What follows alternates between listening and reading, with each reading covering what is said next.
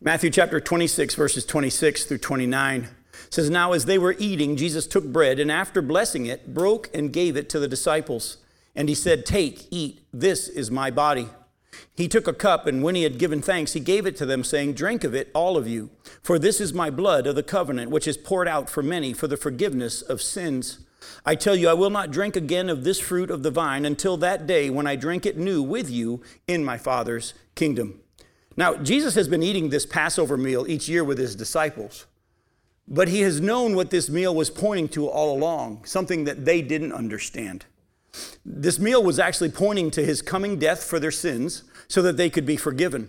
The bread that they've been eating for all these hundreds of years uh, was actually pointing to his body being broken, and the cup was pointing to his blood being shed, and also the fact that he was the actual lamb himself of the Passover. So here's what we're going to do I'm going to take you back with me to Exodus chapter 12. Go with me to Exodus 12, and let's go back to the institution of the Passover meal.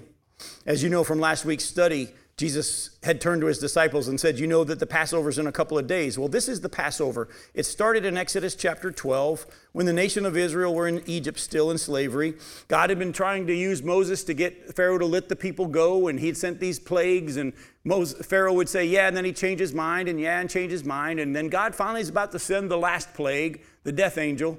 But before he does, he tells Moses these instructions. Look at chapter 12, verses 1 through 7, then we'll jump to verses 13 through 14.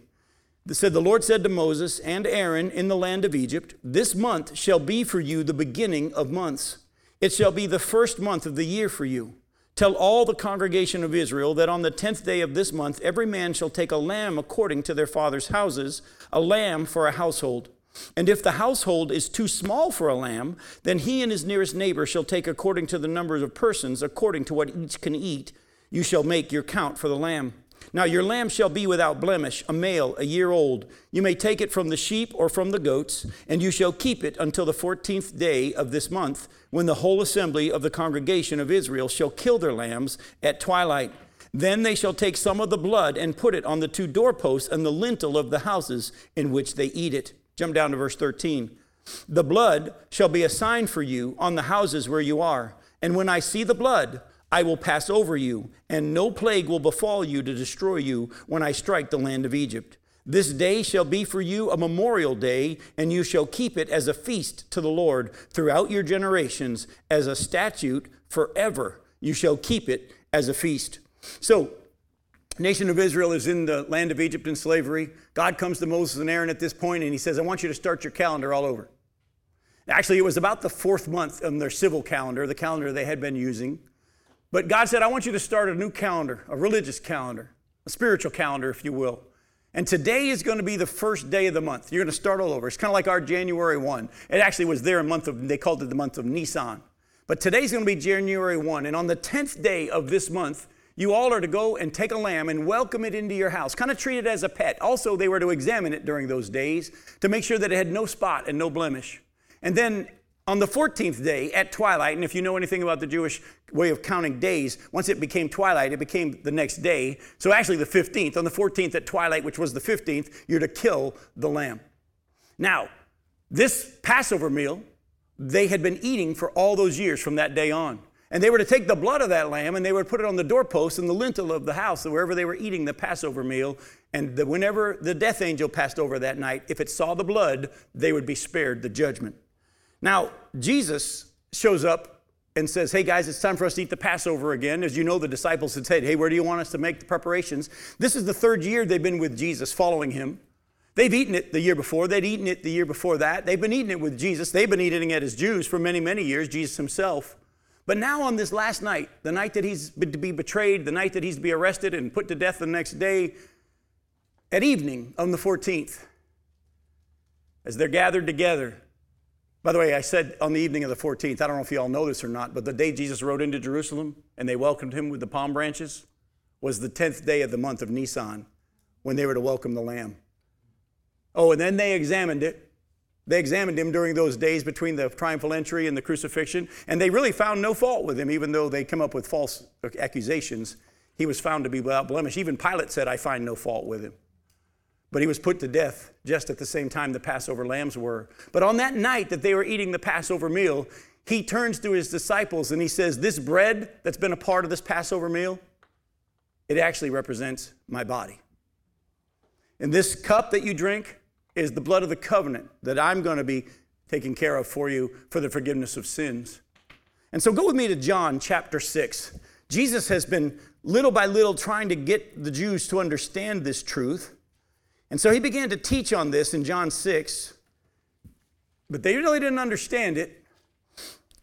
And it confused them, and so they rejected it. In John chapter 6, we're going to read verses 22 through 59. It says, On the next day, the crowd that had remained on the other side of the sea, this is right after the feeding of the 5,000, the crowd that remained on the other side of the sea saw that there had been only one boat there and that Jesus had not entered the boat with his disciples, but that his disciples had gone away alone.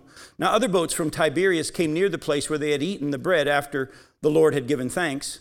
So, when the crowd saw that Jesus was not there, nor his disciples, they themselves got into the boats and went to Capernaum seeking Jesus.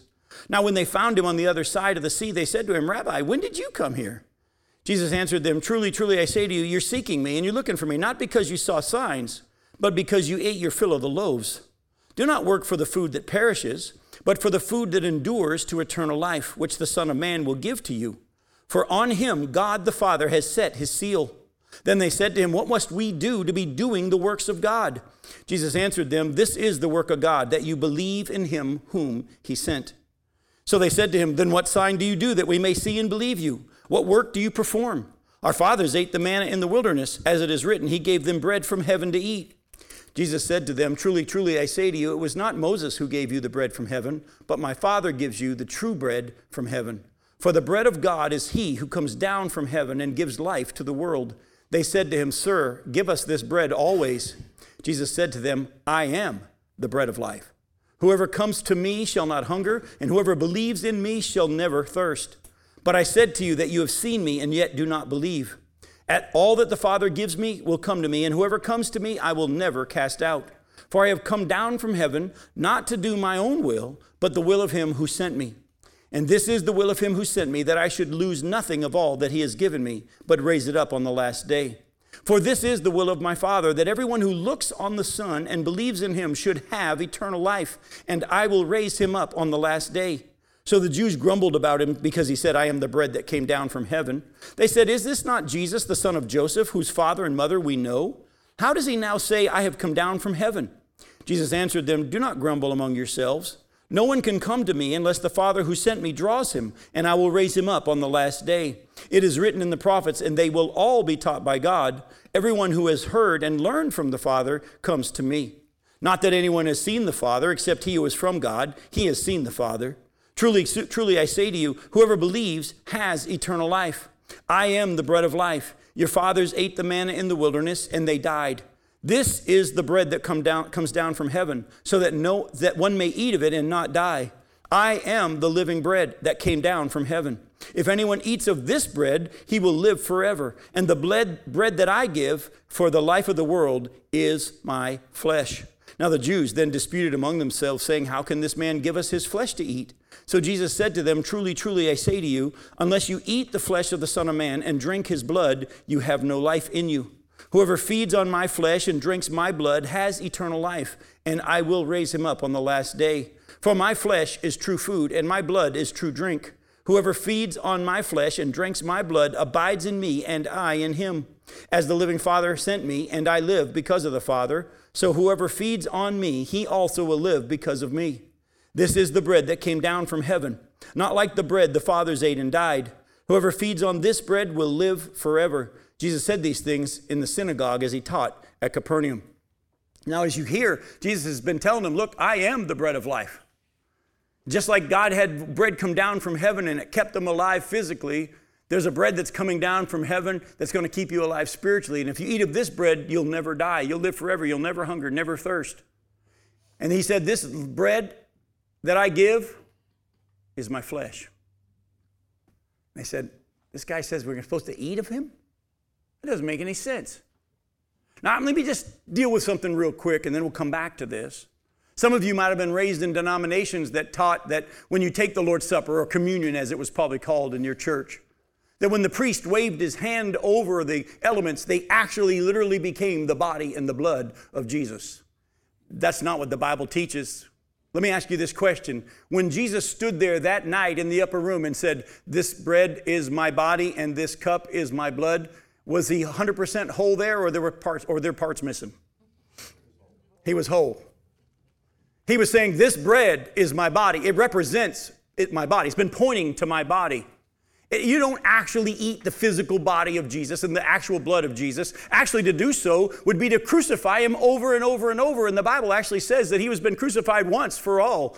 So don't let anybody teach you that you have to have it become the actual body and blood. Now, there are other denominations that taught that the priest didn't have to wave their hands over it, but the moment you, it crossed your lips, it literally became the body and the blood of Jesus. That's not what the Bible teaches, folks. It's symbolism that's pointing to who Jesus is. All through the scriptures, there's symbolism that's been pointing to Jesus. Actually, if you look at the scriptures, they're full from Genesis all the way through of places that are pointing to Jesus. All the way back to Genesis chapter 3, verse 15, where God tells Satan that there, the serpent, there's going to be a seed of this woman who's going to crush your head. And then we get little further picture here and a further picture there. And there's these glimpses in these pictures. For example, Jesus himself said in John chapter 7, he said, If anybody's thirsty, let him come to me and drink. Out of him will throw, flow rivers of living water. By this he meant the Holy Spirit, but those who believed in him who were later, later to receive. He had the same conversation with the woman at the well, where he said, If you'd asked me, I would have given you living water. She says, The well's deep. You don't even have anything to draw with. Where are you going to get this water? And he said, I am the living water. Back in the wilderness, when God was leading the nation of Israel out of Egypt, we see the Passover, and the lamb was pointing to who? To Jesus, and the blood was pointing to his blood. And when you apply it by faith, if you will, to the doorpost of your heart and believe that Jesus' blood will cover you, you will be spared the death angel. It's all pointing to Jesus. In the wilderness, the Bible says that they were thirsty, and God tells Moses to strike this rock. And he strikes it, and water flows. Remember, we've already seen Jesus say that the water represents the Holy Spirit and salvation.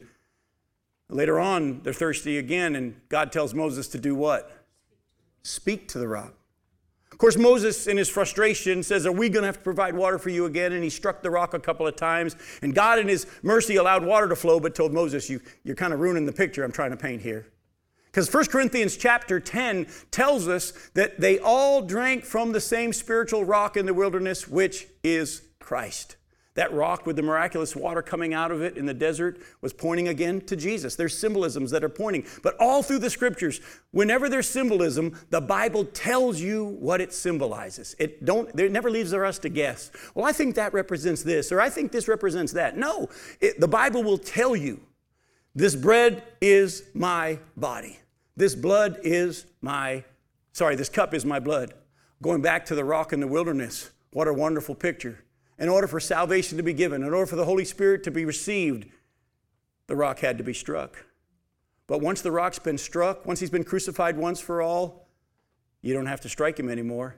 How do you receive salvation now? What do you have to do to the rock in order to have it give you the salvation and give you the water? Ask him. Ask him. In John, I'm sorry, Luke chapter 11, Jesus said, If you who are evil know how to give good gifts to your children, how much more will the Heavenly Father give the Holy Spirit to those who ask Him? All through the scripture. I could go on and on. We could spend days looking at all the typology and the pictures, but they've all been pointing to Jesus. And Jesus that night says to these guys, This Passover meal that you've been eating, it's been pointing to me and what I'm about to do tonight for all these years. This bread is my body, this cup is my blood. And when you're eating it, you're symbolically saying that you are receiving my life. Now, go to Matthew. Now, go to John chapter 1. We'll go to John chapter 1. We're in John 6. Back up to John chapter 6. Look at verses 29 and then 35 through 36. John chapter 1, verse 29. The next day, John the Baptist saw Jesus coming toward him, and he said, Behold the Lamb of God who takes away the sin of the world. Look at verses 35 and 36. The next day, again, John was standing with two of his disciples, and he looked at Jesus as he walked by, and he said, Behold the Lamb of God. Jesus is this spotless Lamb. It's all been pointing to him.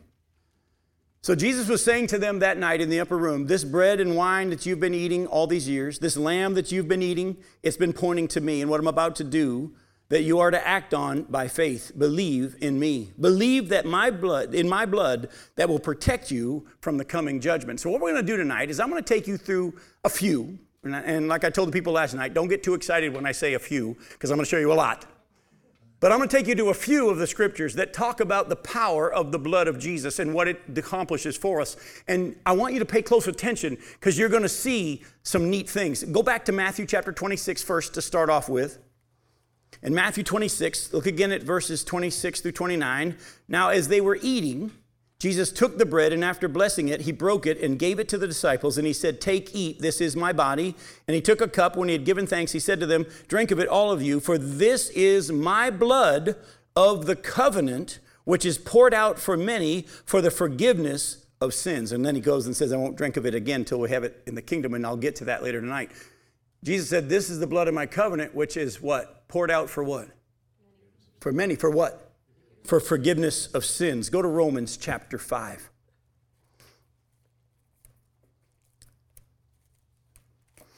Romans chapter 5. Look at verses, sorry, not, yeah, Romans 5. We'll start in verse 6. Paul says, For while we were still weak, at the right time, Christ died for the ungodly. Now, well, for one, one will scarcely die for a righteous person, though perhaps for a good person one would dare even to die. But God shows his love for us in that while we were still sinners, Christ died for us. Now, since therefore we have now been justified by his blood, much more shall we be saved by him from the wrath of God. For if while we were enemies we were reconciled to God by the death of his Son, much more now that we are reconciled, what shall we be saved by his life? More than that, we also rejoice in God through our Lord Jesus Christ, through whom we have now received reconciliation. Look at verse 9 again very closely. Since therefore we have now been what by his blood? justified. And I hope you understand what that means. It means you've been declared righteous. A lot of preachers like to say you've been made just as if you've never sinned, justified, just as if you'd never sinned. But it's, it's, a, it's a declaration, it's a legal declaration that you are innocent, you are not guilty. And we have been declared not guilty, free from the penalty of our sins. We've been forgiven of our sins. How?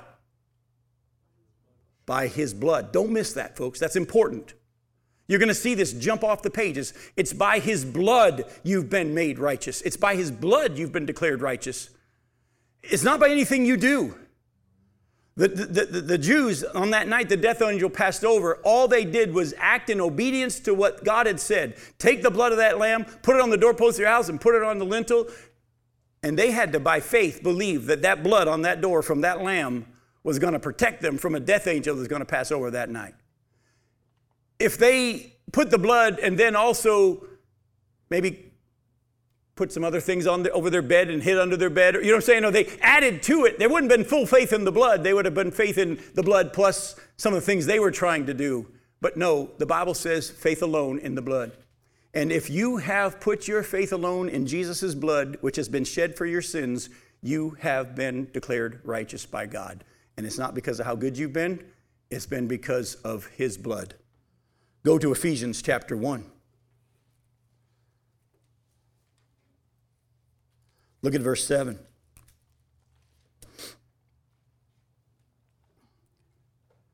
In him, in Jesus, we have redemption through his blood, the forgiveness of our trespasses, according to the riches of his grace. Now, here we see that it's not only we've been justified by his blood, we've been redeemed through his blood. You know that redemption means to be bought back. How many of you remember food stamps? Remember S&H food stamps? And you, get your books and you'd save them up and then you'd go and redeem them. You know? We've been redeemed by the blood of Jesus Christ. We were guilty. We were, as Romans 5 said, we were enemies. We were against God. And while we were his enemies, while we were sinners, while we were not worthy and, and deserving of being spared, he, through his sacrifice on our behalf, has washed us clean and we have been redeemed. Go to Ephesians chapter 2. Look at verses 13 through 22. Ephesians chapter 2, verse 13. But now, in Christ Jesus, you who once were far off, this is the Gentiles, have been brought near, how? By the blood of Christ. He's talking about how God's, Jesus' blood has removed the hostility between Jew and Gentile. But now in Christ Jesus, you who once were far off have been brought near by the blood of Christ.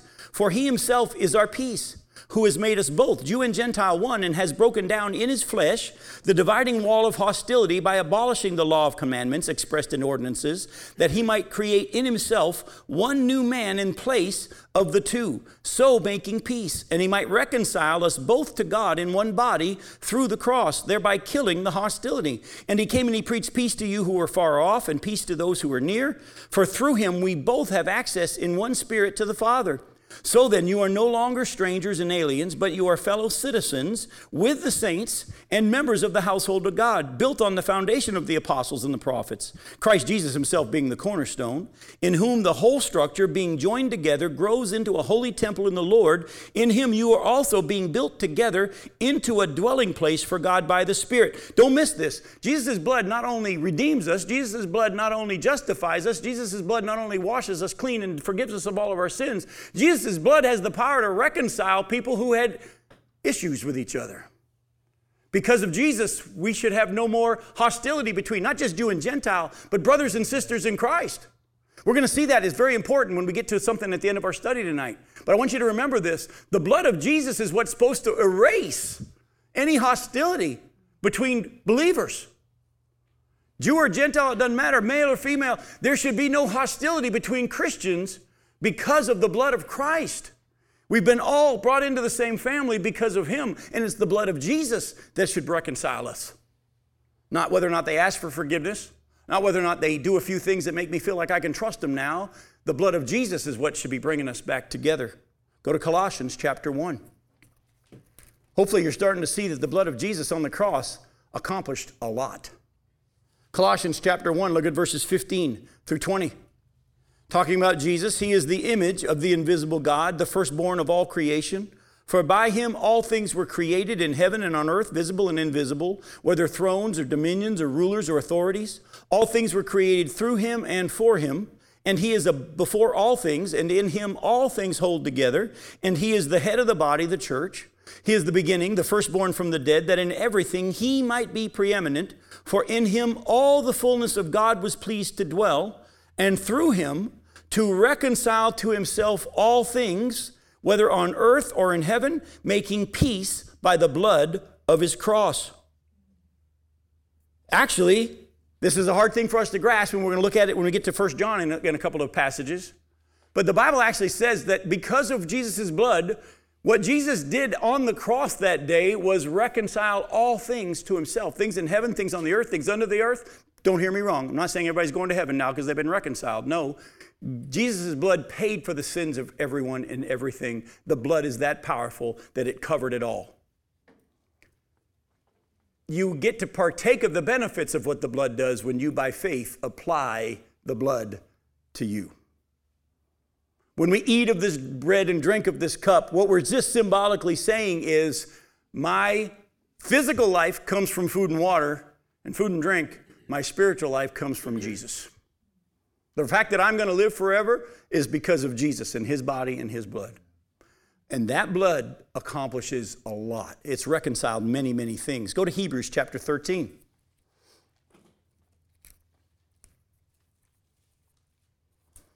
In Hebrews 13, look at verses 8 through 16 and 20 and 21.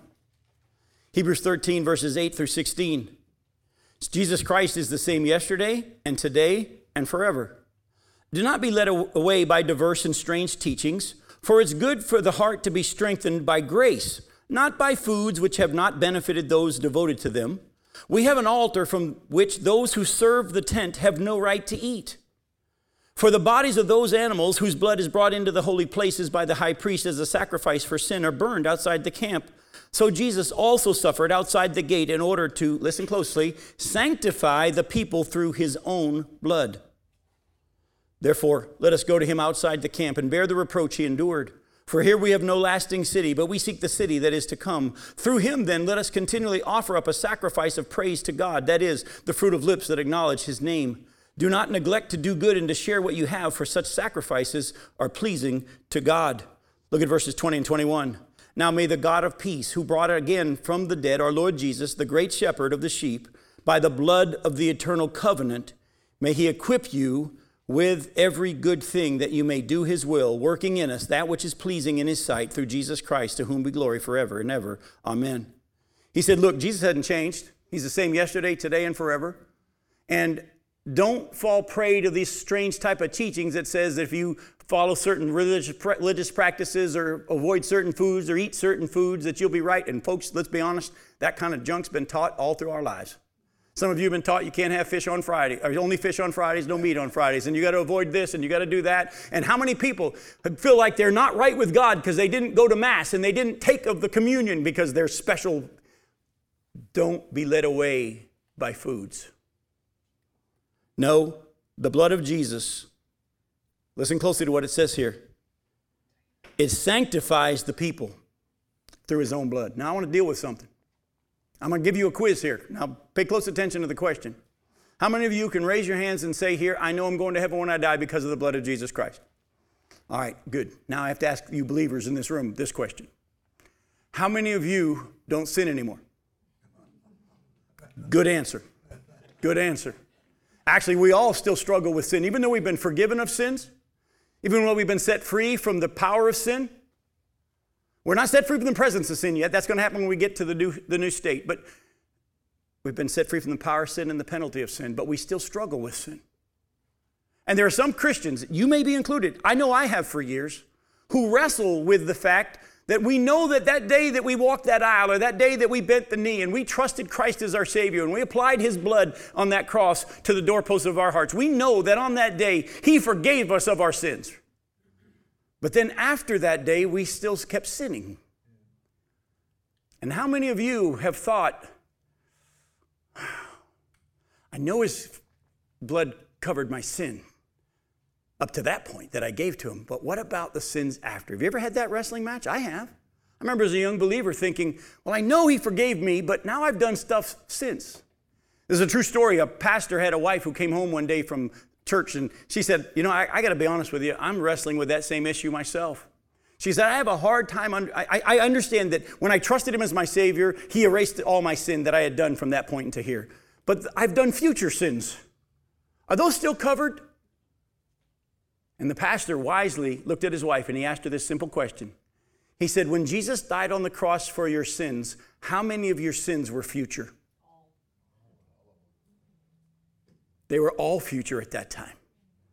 And his blood was shed for all of your sins, not just the ones you gave to him when you trusted him, but even the ones you're going to do tomorrow. That's very important.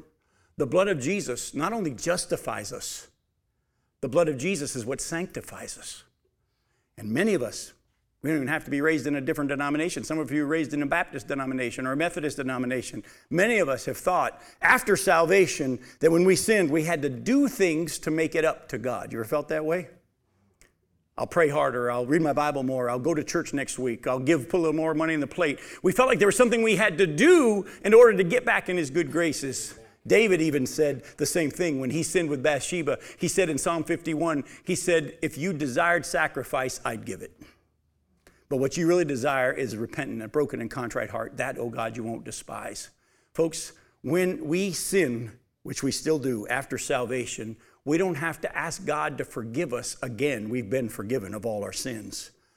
But we do need to confess. The word confess means to agree with God. See, I was taught that confession was telling God what I've done. And he acted like, oh, okay, I'm glad you told me. No, confession is when the Spirit of God convicts you and you agree with him, you're right. The lost person confesses because the Spirit of God reveals to them they're a sinner. And when the lost person says, You're right, God, I am a sinner, I agree with you, and I need salvation, that's confession. They agree with God. When you and I sin after salvation, all we need to do is say, Lord, you're right, I repent, and I thank you for the fact that your blood has already covered that. I thank you that I'm continually forgiven because of your blood. I'm not only been justified by the blood of Jesus Christ, I'm being sanctified. That daily process of cleansing is being done by the blood of Christ. Go to 1 John chapter 1. 1 John chapter 1 verses 5 through into chapter 2 verse 2.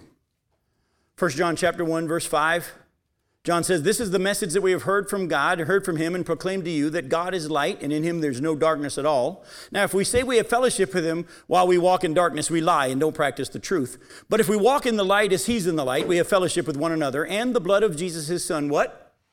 Cleanses us from all our sin.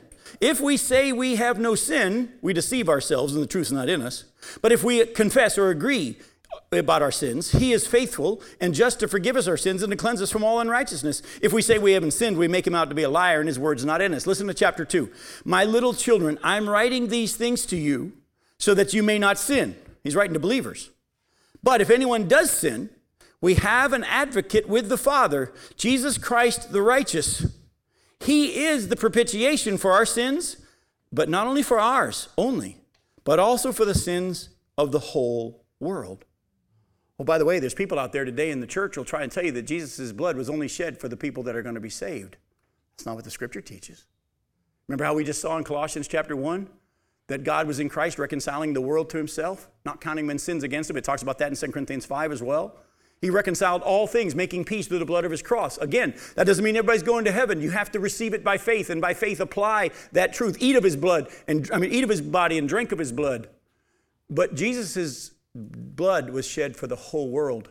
And we're to be living lives in which we don't sin. We're in that process of being conformed in the image of Jesus. Thank God we've been justified by his blood.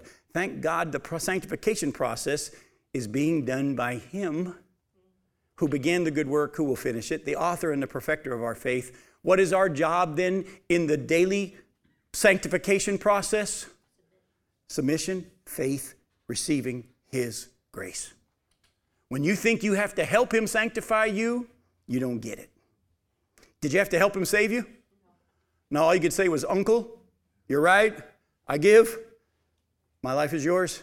In the same way, when we sin, hope you don't, but if you do, and we do. Because if you say you don't, truth's not in you. But when you do, and then we do, we have an advocate with the Father, and his blood cleanses us from our sins. Go to Revelation chapter 1.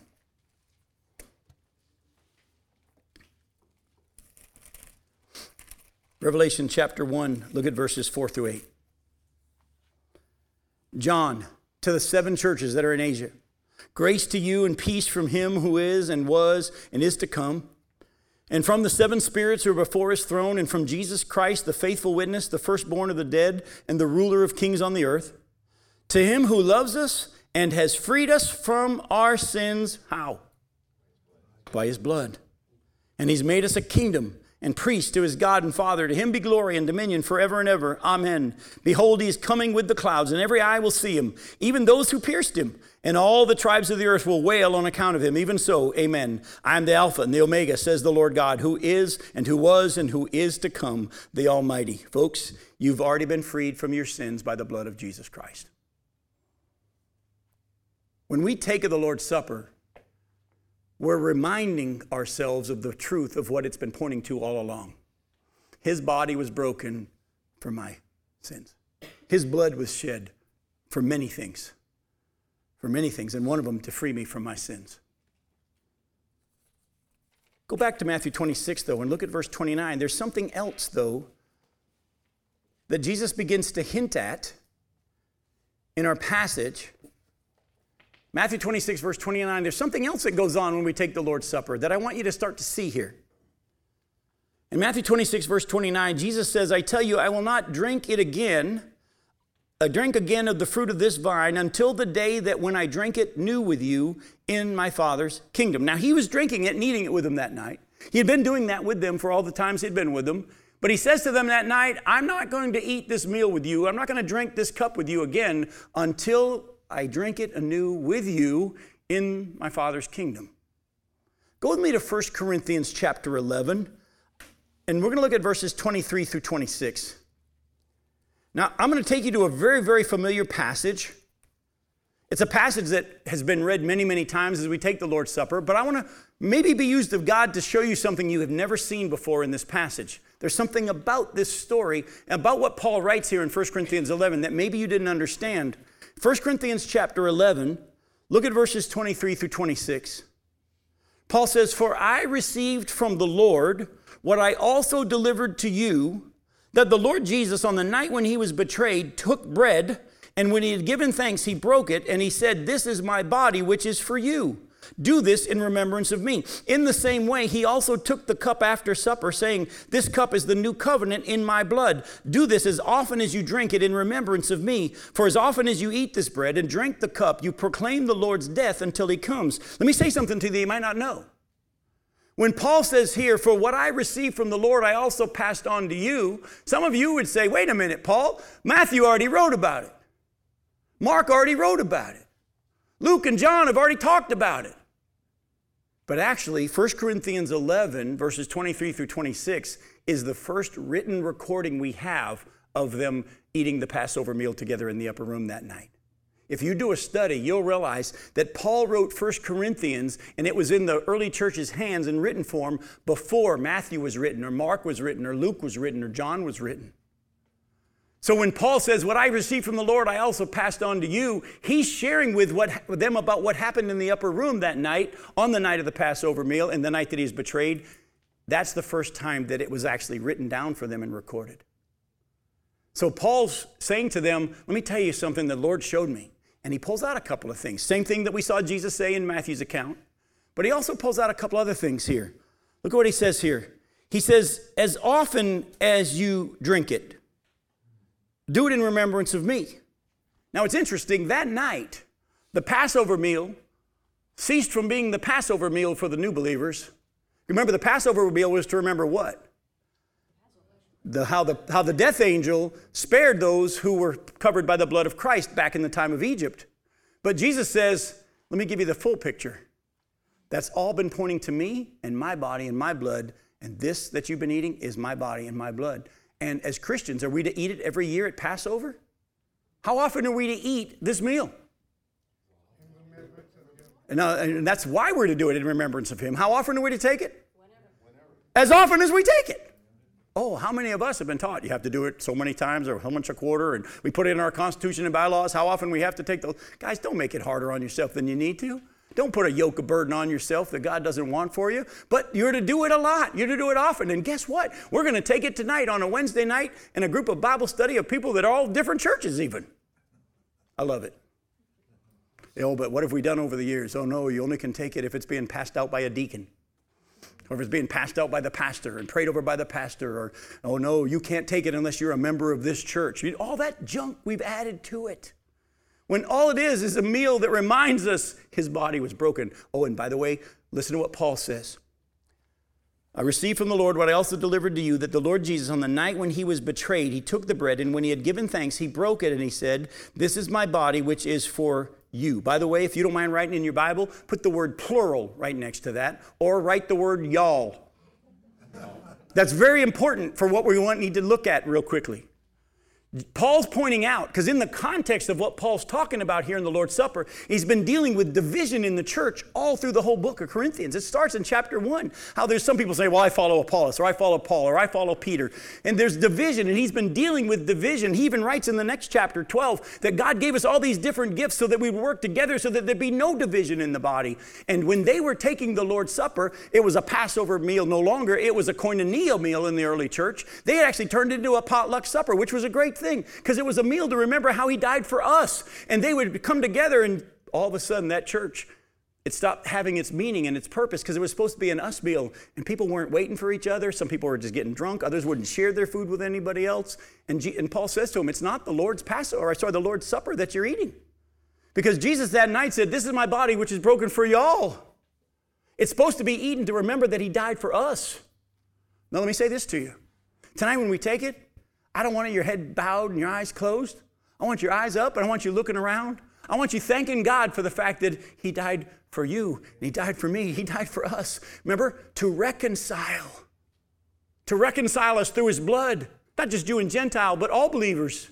He'll know we're His disciples by our love for one another. But what have we done?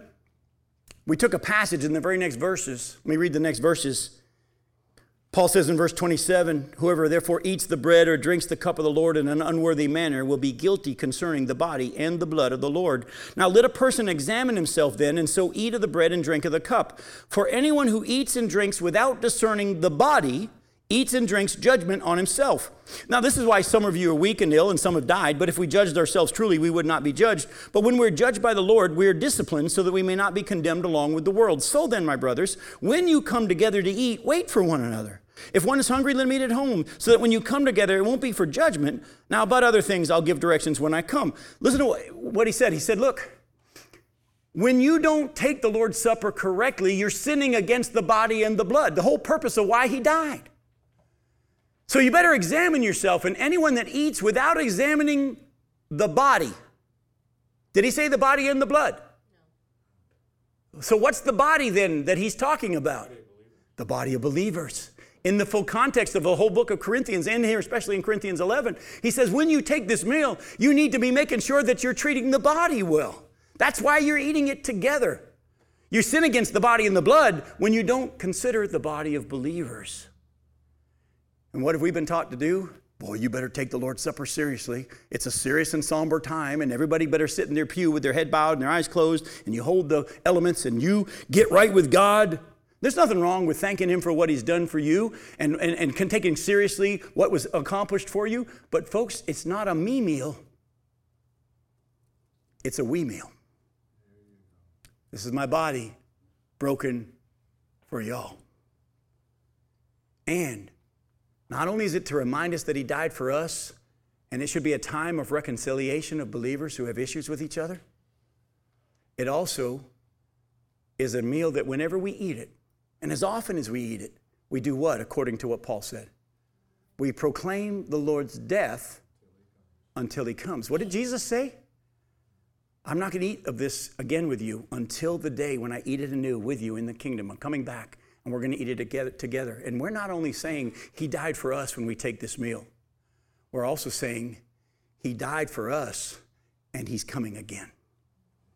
That's what we're doing when we're eating of it. We're saying he's coming again and he's coming back to the earth. So tonight, we're going to take the Lord's Supper together. And what we're going to do is we're going to take that bread that we have. If you haven't grabbed it over and grabbed some, go ahead. I think everybody's got some. We're going to take this cup we're going to take the bread. We're going to eat the bread together first. We're going to take some time and we'll pray for us, but I want you to look around. Thank God for the fact that He died for us. One of the privileges I have as a traveling preacher is I get to see God at work amongst many Christians all over the country and parts of the globe. But it's so neat to have Christian brothers and sisters who are close friends everywhere I go. And I had a neat, neat experience one time where I actually had the privilege of going and meeting some believers in Romania. And I went and preached for two weeks in Romania to some gypsies and some others in that church, churches there. And then the next year, I went down to Guatemala, sorry, not Guatemala, uh, to Panama, Panama City, and I met some other believers and we became friends. And then uh, two years after that, the church in Panama City went on a mission trip to the same place that I had preached in Romania. And I actually got to see brothers and sisters that I had come clo- become close with in Panama hugging brothers and sisters that I had become close with in Romania. That was a pretty cool experience. It's like, wow, heaven's gonna be awesome, folks. It's gonna be an amazing thing. And so tonight, Father, we take this bread in our hands and we eat it together, not because it has any special powers, but simply because it's the way you have designed, like our baptism. It doesn't save us, our baptism doesn't wash us clean. We've been washed clean by your blood. But you tell us to do these things to show our faith and our obedience. And as we've seen tonight, we're also at the same time saying not only thank you for the fact that you broke your had your body broken for us, but you also have us say thank you for the fact that you're coming again. And we look forward to that day. And Lord, we'll be honest, we hope it's soon. We look forward to that day in which we get to eat this meal with you face to face in the kingdom. But between now and then, May others come to faith as they see that we love each other and we've been made right because of your blood. Thank you for what your body has done. We ask this in Jesus' name. Amen. Hmm. As you know, we've only touched just a little bit about all that was accomplished by the blood of Jesus. Is anybody here besides me started to realize, man, the blood did a lot more than I thought? There's a lot that's been accomplished by his blood. And folks, whenever you find yourself thinking that you have to do something, remember his blood. It's been done by his blood, it's been accomplished by his blood. tonight as we take this cup again we're going to be looking around saying man i thank god for the wilsons i praise god. We've been we've been together now for what 20 years? Been through lots of cool cool stuff huh? Yeah, because when Sarah was born. sarah was born. So she's 20 something years old now and we've become cruise buddies and can't wait till covid ends and we can do some more cruising together and that's just neat to see how god has done a neat neat work and folks we drink this tonight to say jesus died not only for me he died for us Father, thank you again for the fact that you have shed your blood on our behalf. Lord, we don't even fully grasp it ourselves. But tonight, when we drink this cup, we thank you for the fact of what we know at least it represents, and we thank you for the things it represents that we don't even understand. We thank you that your Spirit, though, desires to give us insight and understanding so we'll know you better. And over time, we'll know the hope to which we've called us, the glorious inheritance we have in the saints, and the mighty power you have available for us who believe. Lord, it's been accomplished by your blood. And tonight, as you took us through those passages quickly, but you took us through those many passages, you showed us the many things, or many of the things that have been accomplished and are being accomplished by your blood. Tonight, we drink this and say, Thank you, and keep doing it. We need it. In your name we pray, Jesus. Come quickly. Amen. I love y'all. Have a Merry Christmas, and we'll see you next year.